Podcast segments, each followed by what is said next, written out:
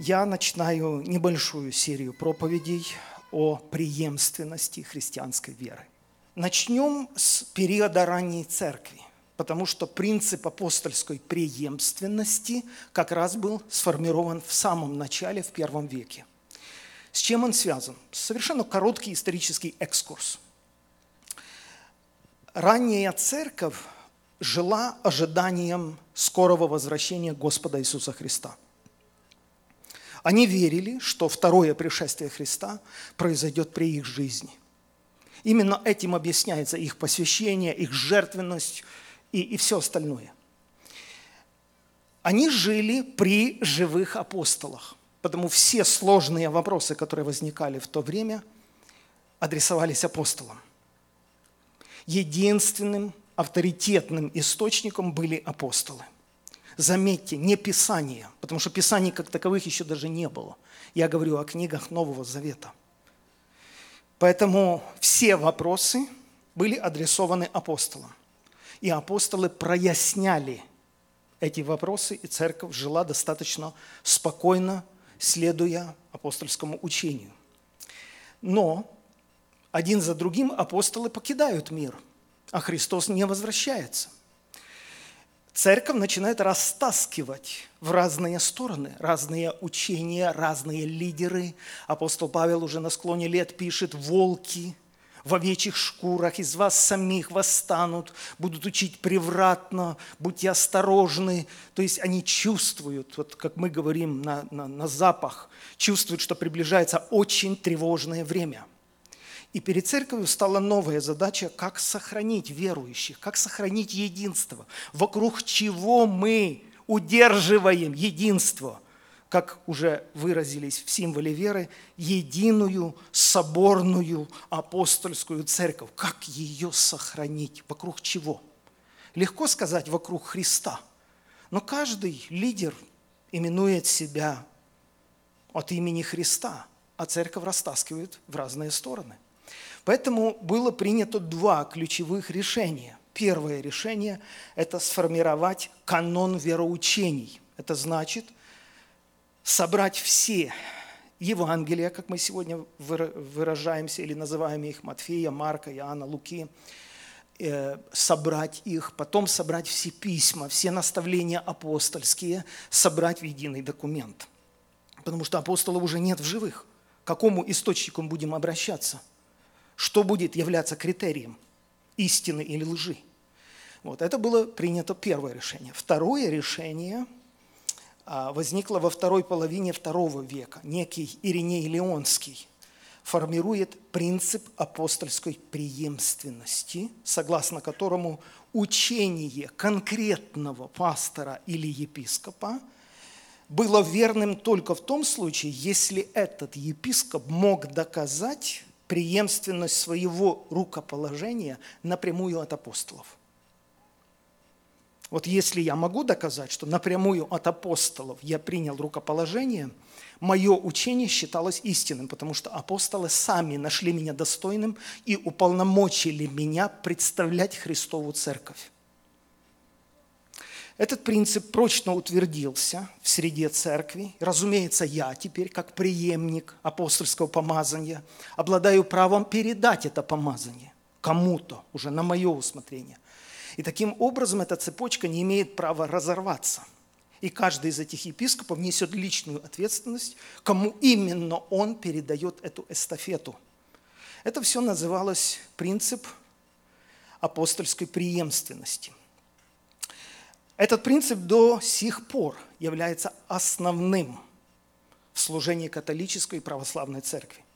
Потому когда Лютер пять веков назад поссорился с Папой Римским, естественно, Папа ему не передал эту апостольскую преемственность, и потому все протестанты в широком смысле слова, там лютеране, кальвинисты и все прочие – они уже считаются сектантами, потому что они не могут похвалиться, что они обладают этой апостольской преемственностью. То есть они выпали, они отпали от матери церкви. Теперь к нашим реалиям. Все-таки, что именно мы передаем и каким образом мы передаем прежде всего нашим детям или последующим поколениям. Это непростой вопрос. Все-таки мы передаем христианскую традицию или мы передаем истину, или мы передаем веру. Или и первое, и второе, и третье в каком-то смысле. Христианская традиция или то, что называется преданиями, это тоже очень хорошо и очень нужно. Я могу ошибаться, но, наверное, немного ошибусь, если скажу, что из моих исследований Нового Завета я увидел четыре основных категории преданий. Первое, Христос говорит, предания ваши. Звучало это в негативном свете, он как бы упрекает фарисеев и книжников в том, что ваши предания стоят выше заповедей Божьей. Ну, короче, ваши предания. Предание – это то, что мы передаем. Это то, что передается. Можно передавать хорошее, можно не очень хорошее, неважно. Это то, что передается из поколения в поколение. Разумеется, все считают, что передают что-то ценное и хорошее. Итак, предания ваши, предания человеческие, предания старцев. И один раз апостол Павел пишет, что вы держитесь предания нашего – то, что мы передали вам. Так, предание – это очень позитивный момент, если это не отклоняется от основной истины. Это очень хороший момент. Но предание всегда проще передавать, потому что это наш общий язык. Мы понимаем друг друга, мы здесь выросли, и потому оно как-то естественно прививается из поколения в поколение. Но что важно отметить в нашем случае, что мы не можем передавать веру. Как бы это ни звучало странно, или как бы это ни резало слух, я считаю, что веру передать мы не можем. Почему? Потому что вера – это что-то очень личное. Это между мной и Богом. Я не могу династически передать веру своим потомкам или своим детям или кому хочу. Так не получится. И хотя Павел пишет Тимофею, что вера, которая обитала прежде в бабушке твоей, потом в матери Евнике, уверен, что она в тебе, видимо, Павел хорошо знал их семью и отмечает, что в этом роду все были верующие. И между тем, я считаю, что веру можно только вызвать. Вера – это реакция человека, это реакция моего ребенка на что? На истину, на информацию на Слово Божие. Первое, что мы должны признать, что вера приходит в ответ на Слово истины. Слово первично, а вера вторична. Не наоборот. Слово не приходит от веры. Это вера приходит от слышания и слышания от Слова Божьего. Потому Слово первично. И это должно быть именно Слово Божие. Хотя вера может быть и в любую информацию. Об этом мы чуть позже поговорим. Но если мы хотим действительно передать детям веру, как мы выражаемся, то мы должны позаботиться о том, чтобы передать им слово, неповрежденное слово, насколько это возможно, насколько это в наших силах. Именно неповрежденное, чтобы ребенок веровал, не просто в традицию нас радовал, и всех эта картинка устраивает, чтобы ребенок действительно веровал Богу и веровал Его Слову, потому что ему жить долгую жизнь, ему сталкиваться со сложными ситуациями. В этом мой настоящий интерес. Поэтому а, Христос часто подчеркивал то, что вера твоя спасла тебя – меня это много лет назад удивляло, что Христос даже на себя не показывал. Он никогда никому не сказал, я спас тебя, я твой спаситель. Хотя это само собой, разумеется, предполагается, да? Бог возлюбил мир, послал Сына Своего, дабы всякий верующий в Него не погиб, но имел жизнь вечную. Всякий верующий, всякий верующий, верующий в Сына Божия имеет жизнь вечную. Неверующий уже осужден. Потом вера играет ключевую роль. Даже когда апостол Петр и Иоанн шли в храм, и там сидел хромой человек, и они ему говорили о Христе, и именем Христа предложили ему встать на ноги, тот встал. Потом он прыгал, там очень интересное заявление Петра. Он практически сказал, пытаясь объяснить, что сейчас произошло, масса же людей сбежали, что это было? В основном все смотрят на апостола. Он говорит, да, да успокойтесь, это не мы свою силу сделали. И, и теперь он опять же говорит, смотрите, не напрямую о Христе он говорит, а он говорит, это вера во имя Христа сделала так, что он ходит. То есть если внимательно проследить Библию, то делается огромное ударение на веру. Но вера сама по себе не возникает. Вера – это всегда реакция на Слово или реакция на личность Духа Святого или на личность Христа. Потому я лично очень скептически смотрю на то, что я могу передать веру. Не могу. Но я могу каким-то образом вызвать эту веру в своем ребенке. Почему? Потому что это мой ребенок потому что он растет возле меня, потому что он верит всему. Я могу даже глупость сказать ему, но если он маленький, я для него самый большой авторитет. Он просто смотрит на меня и доверяет всему, что я ему говорю. И по мере того, как мы живем вместе, и ребенок наблюдает, насколько я почитаю Бога, насколько Слово Божье является авторитетом в моей жизни, насколько я и моя жена принимаем решения не отступать от Слова Божьего, даже когда это невыгодно и так далее. Мой ребенок привыкает к тому, что Слово Божье занимает очень важное место в нашей жизни. То есть он начинает доверять. Доверять священным писаниям и доверять или верить автору этих писаний. Таким образом, э, я, как отец, считаю, не должен просто навязывать ребенку свой образ жизни, свой образ поведения. Так проще. Просто потребовать, вот делай так, и, и всем будет хорошо. И бабушкам, и дедушкам, и тетям, и дядям все будут довольны. Это слишком примитивно, это слишком просто, но очень нечестно по отношению к ребенку, потому что ему жить долгую жизнь. И я должен ему привить веру, к священным писаниям и личное взаимоотношение со Христом. Кроме Слова Божьего, очень важно понимать, что такое обновленный разум. Это как раз делает не столько Слово Божье, сколько Дух Святой, сколько личность самого Бога. Здесь очень важно понять, что такое обновленный разум. Апостол Павел говорит, чтобы мы не сообразовались с этим веком или с духом этого века, но преобразовались обновлением нашего ума – как бы противопоставляет два типа мышления. Сообразоваться – это мыслить как все. Всем просто, все друг друга понимают. Это как бы на общем языке говорим. Так мыслят все.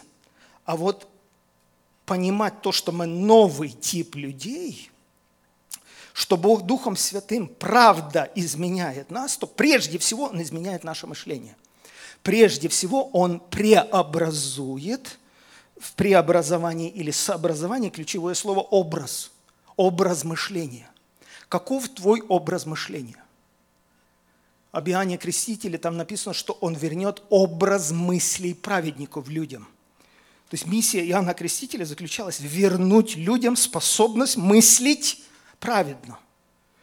Преобразование ума по образу создавшего, то есть по образу Бога. Миссия Духа Святого – это вернуть нас в оригинальный образ, в образ Божий. И прежде всего это мышление, способность мыслить. Что такое обновленный разум? Это способность мыслить так, как мыслит Бог. Потому апостол Павел даже не стесняется, говорит, что мы имеем ум Христов.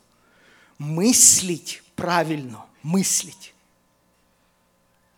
Это очень важно. Герри Блеймас, автор книги «Христианское мышление» пишет, Обновленный разум – это разум натренированный, достаточно проинформированный и оснащенный для того, чтобы разбираться в мирской информации с позиции христианских ценностей. Масса мирской информации. Как в ней разобраться? А, обновленный разум, продолжает Герри, это не разум, забитый определенными религиозными темами. Обновленный разум – это разум, который может думать о любых самых мирских темах, но по-христиански. То есть обновленный разум не боится сложных вопросов, он не боится вызова времени. Но мыслит и оценивает он с перспективы Христа. Чем отличается плохой учитель от хорошего?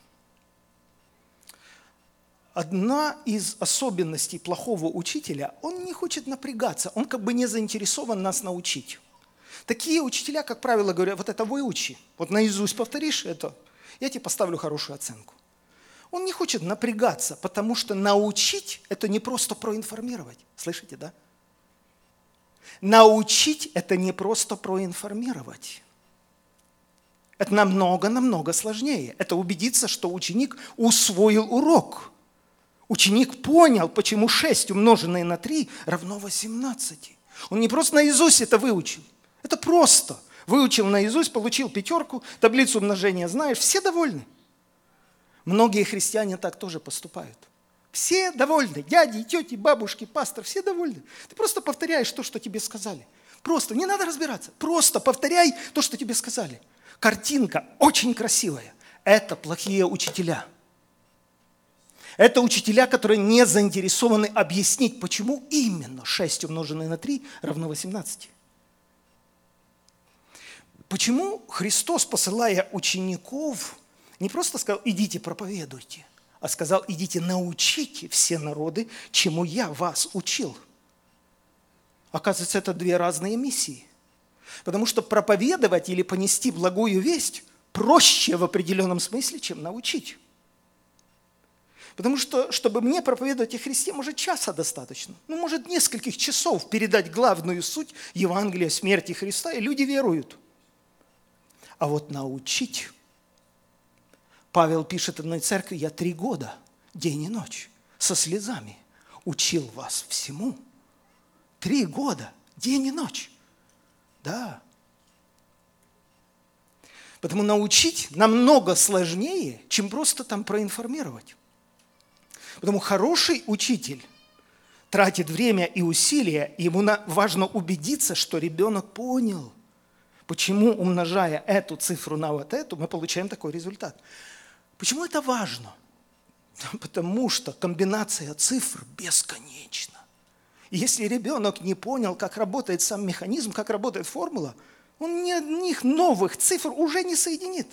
Мы его выпускаем в жизнь совершенно неподготовленным. Он только наизусть вот что выучил, вот то и, то и знает. Но он понятия не имеет, как оно работает изнутри. Точно так и в жизни. Комбинация обстоятельств будет бесконечной. Мой интерес, чтобы ребенок понял, какой смысл Господь вкладывал в Писание. Это мой интерес. Потому что я с моим ребенком там завтра не буду. Меня там не будет.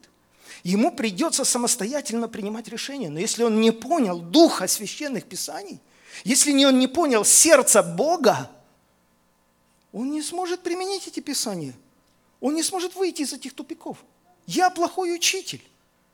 Я всего лишь навязал ему свою традицию, все довольны. Он вроде бы и отличник, но я его к реальной жизни не подготовил. Я плохой учитель. Следовательно, мы должны каким-то образом с помощью Господа передать саму суть Писаний. Вот смотрите, Павел пишет в Коринфянам во втором послании о евреях и говорит, умы их ослеплены. Это кого умы ослеплены? Религиозных людей, которые читают Моисея? Представьте себе. Это же не мной написано. Он говорит, умы их ослеплены, когда они читают Моисея, покрывало лежит на сердце их. Так это же Моисей. Так Моисей же писал под диктовку Господа. А почему так получается, что когда они читают Моисея, покрывало лежит на сердце? Но когда обращаются к Господу, тогда покрывало снимается. Интересно. Зачем ты противопоставляешь Моисея Господу? Это же одна команда. Моисей же от имени Господа передает слова. Почему так получается? Читаешь букву, повторить можешь, наизусть выучить можешь, а сути не понимаешь. Оказывается, важно обратиться к автору Оказывается, важно попросить Духа Святого, чтобы понимать вообще суть прочитанного. А может так быть, братья и сестры, если совсем уже прямо спросить, что мы сегодня тоже читаем Петра и Павла, и умы наши ослеплены. Потому что мы не обращаемся к Господу, чтобы Он открыл наш ум к разумению Писаний. А может такое быть, что мы футболим тексты Писаний очень просто, подтусовываем под наши традиции. А откровение, которое действительно открывает суть или дух священных Писаний, мы его даже и не знаем. А ведь комбинация ситуаций и обстоятельств бесконечна. Почему так получается, когда обстоятельства изменились, люди даже, некоторые христиане даже не стесняются, не говорят, под давлением обстоятельств поменялось мое богословие. Да, я признаю, богословие поменялось. Я думаю, сколько раз меняются обстоятельства. Это что, каждый раз будет меняться богословие? Слушайте, наоборот. Истина, если она правда истина, она неизменна. Получается, моя способность – это просто адаптировать неизменную истину к обстоятельствам, правильно ее применять. Но чтобы ее правильно применять, ее, правда, надо понимать, что имел в виду Святой Дух, когда это сказал. Да-да-да-да-да, именно что имел в виду Святой Дух, когда это сказал. Потому что наша проблема, как оказывается, не с текстами, а со смыслами которые вложены в эти тексты. Наша проблема не с текстами, там все нормально. Наша проблема с интерпретацией этих текстов. Какой смысл мы придаем тем или иным текстам? Вот где наша проблема. Точно так же, как наша проблема не с фактами, а с подачей этой информации. Мы все за этот месяц убедились, что одни и те же факты – подается по-разному. И представьте себе, что люди верят не столько фактам, а тому, как они объясняются или подаются, да? Это то, что мы называем пропагандой. То есть представьте себе, люди веруют. И я не сомневаюсь в искренности этих людей. Просто больно в два раза, что люди ведь веруют не в факты, а в подачу этой информации. 28 глава Матфея. Женщины идут к гробу помазать тело Иисуса. Вдруг у них на виду ангел с небес спускается, отваливает камень от гроба. Здесь же сидят римские стражи, которые тоже свидетели всему этому. Они потрясены, они скованы страхом, они имели парализованы от этого увиденного всего. И факт остается неизменным тело Иисуса исчезло. Это факт. А как объясняют исчезновение тела, это уже интерпретация. Потому когда воины прибежали к фарисеям, они говорят, слушайте, сейчас такое было, у нас на глазах ангел спустился. Вы серьезно? Мы серьезно. Мы очевидцы. Послушайте, ребята, нам невыгодно, это не в наших интересах – так подавать эту информацию. Мы понимаем, что вы имеете дело с фактами. Но давайте прямо по существу. Нам это невыгодно. Потом вот вам крупные деньги. Вы должны сказать, что когда мы уснули, его тело украли его ученики. То есть мы не можем оспорить факт, тело исчезло. А как мы объясним это исчезновение, это уже другая тема. Потому если бы мы жили в то время и были обычными людьми в Иерусалиме, и пошел шапоток, слух пошел, тело пропало. Тело пропало. Тело не могут найти. А где? А кто? А что говорят? Ну, есть две версии. Одна версия учеников. Те утверждают, что он воскрес из мертвых. Другая версия римских солдат. Они говорят, что когда они уснули, его тело украли. У нас теперь есть выбор, верите в то и в другое. И так оно и случилось. Если читать ту же 28 главу Матфея, то там написано, что слово это, которое сказали римские солдаты, разнеслось между иудеями до сегодняшнего дня. Поговорите с традиционными евреями, они точно так и отвечают. Вы что, серьезно? Верите, что Иисус воскрес? Его просто украли. Смотрите, к чему я пришел. Например, мы говорим, я получил откровение. Мы так часто говорим, это, это хорошая практика. У многих верующих людей это есть. Человек о чем-то молится или что-то исследует, и Бог ему это открывает. Но есть такое, правда? Есть такое. Это замечательно. И это делает Господь. Вот я рассуждал так, смотрите. В откровении в любом случае задействован интеллект. Ты не можешь принять откровение, если ты не можешь его осмыслить. Ты можешь переживать что-то божественное и, и не можешь его осмыслить. Это, это я тоже понимаю. Но если это правда откровение, то есть Господь хочет тебе что-то открыть, Он обязательно делает это тебе понятным. То есть в это вовлечен твой интеллект. Теперь, что получается? Когда я получаю какое-то откровение, то есть я прихожу к какому-то выводу, как мы говорим, я вот что понял, когда молился, или вот какой вывод я сделал, или кто-то скажет, я получил такое откровение. Если мое откровение полностью совпадает с истиной, с божественным взглядом, то есть это чистое откровение, как Павел однажды сказал, я от самого Господа принял то, что вам передаю. Если мое откровение, потому что это мое откровение, если мое откровение, повторяюсь третий раз, совпадает с истиной, то чем больше я пытаюсь исследовать эту тему, чем больше я думаю в этом направлении, и на этом основании моего первого откровения развиваю мысли – тем больше я углубляюсь в познание этой темы. Но если мое откровение не совсем совпадает с истиной, не до конца, а такое может быть очень даже, то чем больше я на этом откровении начинаю развивать мысли или исследовать, или углубляться, или расширять свое представление об этом вопросе, тем больше, вот как этажи мы строим, оно наклоняется, наклоняется. Потому что оно имеет градус отклонения, но вначале это незаметно. Это просто не точно так, как сказано в Писаниях. То чем больше я развиваю это откровение, пусть это будет учение процветания, пусть это будет учение веры, какая разница, пусть это будет кальвинизм в его крайних формах. Неважно, о чем мы сейчас говорим – мы говорим, что чем больше мы строим, тем больше градус отклонения увеличивается. Поздно или рано оно рухнет. Поэтому ответственность как раз возвращается к тому, что именно я утверждаю, что именно я насаждаю, что именно я провозглашаю. И эта ответственность возвращается к тому, чтобы как можно точнее передавать суть священных писаний. Наше время быстро убегает, но я думаю, вы поймали главную мысль, что есть священные писания, это тексты, это письма апостольские, а есть интерпретация этих писаний.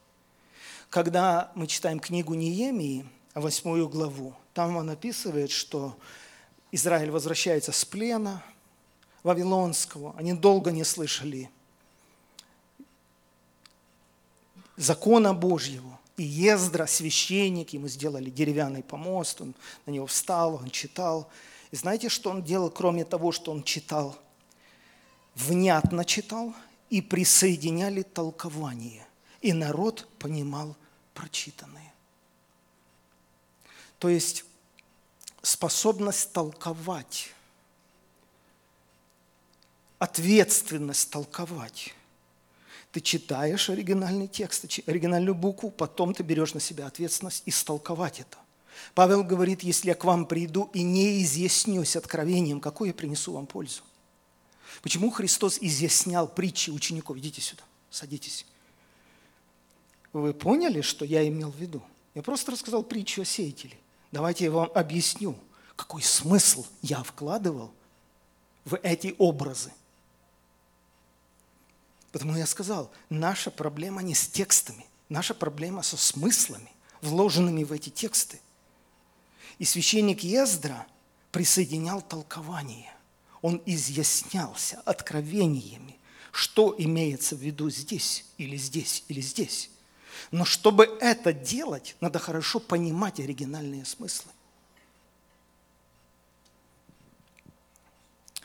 Потому это наша всеобщая ответственность перед Господом. Еще один образ, у нас есть еще пару минут. Очень важный образ. Смотрите. Моисей восходит на гору, Господь показывает ему видение будущей скинии и говорит, смотри, сделай все строго по образцу, показанному тебе на горе. Моисей возвращается на землю и воссоздает образ скинии, которую видел на небесах. Проходит время, несколько столетий. У Израиля теперь своя земля. Им не надо переносить шатер – у Израиля совершенно другие возможности. Много золота, строительного материала, специалистов. Давид спит в своем доме кедровом, и его терзает совесть. И он говорит, я живу в доме кедровом, а шатер Господен, скиния, ковчег Господен, он так выражается, под шатром. Это же неправильно. И он затевает построить храм. Храм Богу, дом Богу. Но вы понимаете, что построить дом себе, тот же самый кедровый, построить дом Бога – это совершенно разные задачи. Когда я строю дом себе, моим фантазиям нет предела, были бы возможности. Но построить дом Богу – это совершенно что-то другое. Здесь фантазии надо придержать, потому что это дом Божий. Как Павел писал Тимофею? Чтобы ты знал, как поступать в доме Божьем, который есть церковь, столб утверждения истины как поступать в Доме Божьем? Потому что делает Давид? Давид, используя новые возможности и обстоятельства, пытается построить храм Богу, а точнее сказать, написать, нарисовать чертежи этого храма, не нарушив оригинальной концепции скинии. Вы понимаете, как это сложно? Ты живешь в совершенно другом времени. У тебя совершенно другие условия. У тебя совершенно другие возможности. Но ты не можешь нарушить концепции, которую Бог показал Моисею. Но Давид на горе не был. Он должен был понимать суть инвентаря, каждой посуды, каждого орнамента. Потому что там все в скине носило духовный характер – символический, пророческий характер. И если бы Давид его не понимал, он бы его легко нарушил. Но в Паралипоменон, в первой книге, 28 главе, написан так. Давид сказал, все эти планы, или blueprints, или чертежи, были написаны мной под руководством Господа. Он помог мне понять все детали этой постройки. Ха. То есть в это вовлечен мой интеллект – я рисую чертежи, я определяю количество посуды, я определяю кладовые, где будут жить священники все такое. Как будто бы я определяю. Но дом-то не себе строю. Потому без вот этого понимания, без вот этого откровения, какой оригинальный смысл Бог показал Моисею, Давид бы серьезно согрешил против Господа, желая сделать добро. Так точно и в нашем случае, друзья. За что переживали апостолы? Павел пишет Тимофею, говорит, все, что ты слышал от меня, при многих свидетелях, передай верным людям, которые смогли бы и других научить.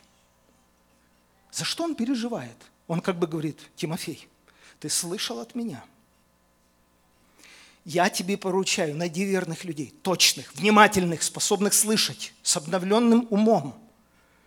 Передай им это все. Передай им. Вы думаете, это просто? Это очень непросто.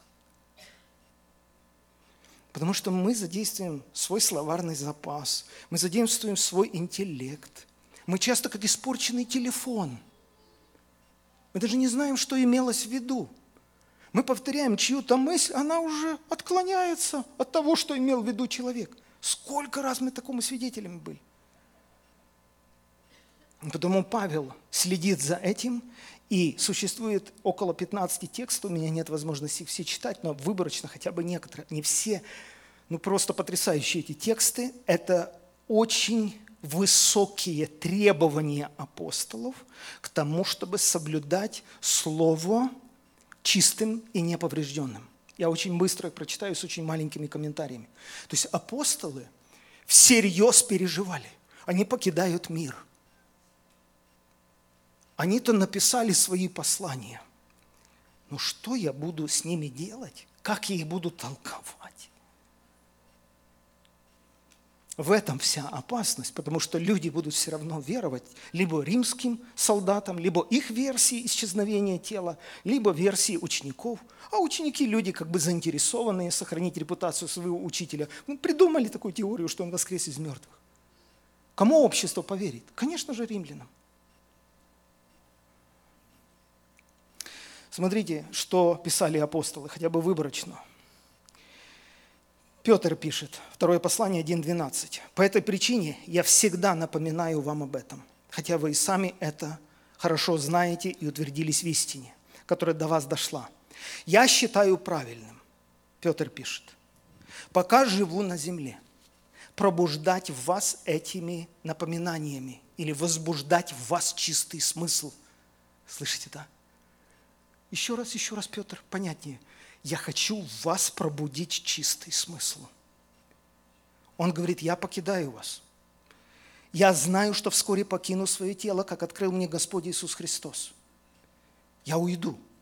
Поэтому я сделаю все, что в моих силах, чтобы после того, как я вас покину, вы помнили обо всем этом. То есть вы помнили и понимали, чему я вас учил. 2 Иоанна 1,9 кто не живет согласно учению Христа. А как ты отличишь вот этого, вот от этого, вот этого человека? Он живет согласно или не живет, если ты не понимаешь этого учения в тонкостях? Как ты это можешь вот действительно отличить? Оно, оно, знаете, очень тонкие вещи. Если я вам покажу сейчас вот свой экран здесь и спрошу, какого он цвета, вы скажете, ну, белого. А если я приложу салфетку? Вы скажете, да нет, салфетка белого цвета, экран серый. Поэтому кто не живет согласно учению Христа, как ты его определишь? Друзья, мы не ерундой здесь занимаемся. Мы серьезно говорим. Если я не понимаю сердца Божьего, если я не понимаю Духа Священных Писаний, да меня так заведут. Почему Христос сказал – Овцы мои знают голос мой, за чужим не идут. Они не знают чужого голоса. Они отличают мой голос от голосов чужих. Знаете, если, я это уже говорил, если вы никогда не слышали моего голоса, вы не распознаете меня. Вас могут убеждать, это говорит Александр, мы тебе точно говорим. Ну поверь нам, это он говорит, это его голос. Хотите, верьте этой информации, хотите, не верьте. У вас есть единственная возможность узнать мой голос, если вы его хоть раз слышали раньше. Как вообще распознать голос Божий, если его не слышать? Как вообще выжить в этом сумасшедшем мире? Как выжить в это общество, братья и сестры? Как выжить? Кому верить?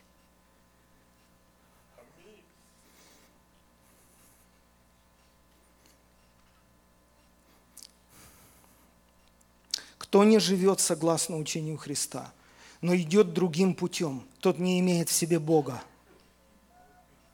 Но тот, кто останется верным его учению, имеет в себе и Отца, и Сына. Если кто-либо приходит к вам и приносит не это учение, вы не должны его принимать в дом, и вы не должны его приветствовать. Так категорично. Ну ладно, человек с другой точки зрения, зачем так резко? Апостолы видели в этом опасность. Неточный взгляд, неточное учение, искаженные акценты. Увидите, во что это вырастет. Пройдет 10 лет, вы себя не узнаете. Пройдут поколения, вы вообще своих детей не узнаете. Потому прежде всего нужно знать учение. Потом нужно иметь мужество защищать его. То есть не общаться с людьми, которые распространяют другие учения. Это все на нас возложено. А кому же оно написано? Римлянам 16, 17. Умоляю вас, братья и сестры, остерегайтесь тех, кто вызывает распри и подрывает веру, проповедуя учения, противоречащие тем наставлениям, которые вы от нас получили.